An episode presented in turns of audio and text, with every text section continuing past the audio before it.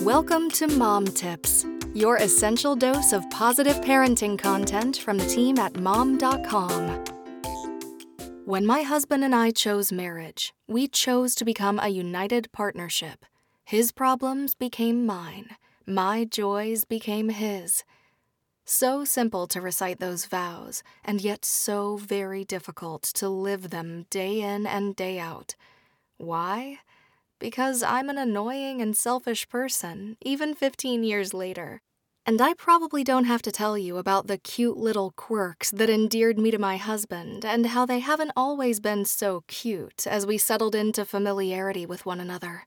We've weathered our share of storms job transitions, moves across the state or the country, death of loved ones, as well as five children and all the blessings and hardship they bring. We've been to counseling and coaching, we've read books and listened to podcasts. We've tried really hard to make our marriage a priority. Over the past decade, as we've grown as a family, I've relished in the early memories of our life together. We prepped meals together, sat parallel completing schoolwork, went on walks hand in hand, and watched marathons of television series side by side. And then kids made us stronger as a couple and weaker. Nothing pushed us to the brink like being tight on money and low on sleep. And on our last anniversary, we talked through what made it work and why we felt confident we would make it to 20, 30, and 40 years. Despite facing more life stressors than ever, we're good, really good. It boiled down to one quip divide and conquer. We're thriving in this upside down, wild season of parenting and life together because we're not stuck in a Hollywood mirage of romance.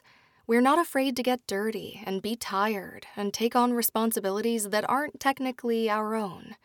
This week I changed the air filters while he scrubbed an old stain in the carpet.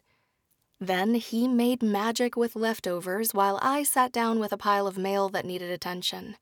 And since our goal is not only to stay afloat, but to safely navigate the waters and arrive at our next port, we can't always be snuggled up in the captain's quarters. There is work to do. On a weekly basis, we outline our to do lists, projects, daily tasks, work deadlines, and kids' schedules, and we prioritize. I take things off his plate, and he takes things off mine. We divide up all the musts, consider the hopefuls, and take action. No longer are we waiting for the easy or calm days. Instead, we're embracing the wild together. We don't do the same things, but everything we do contributes to the same goal the success of our marriage and our family. Tune in tomorrow for more mom tips.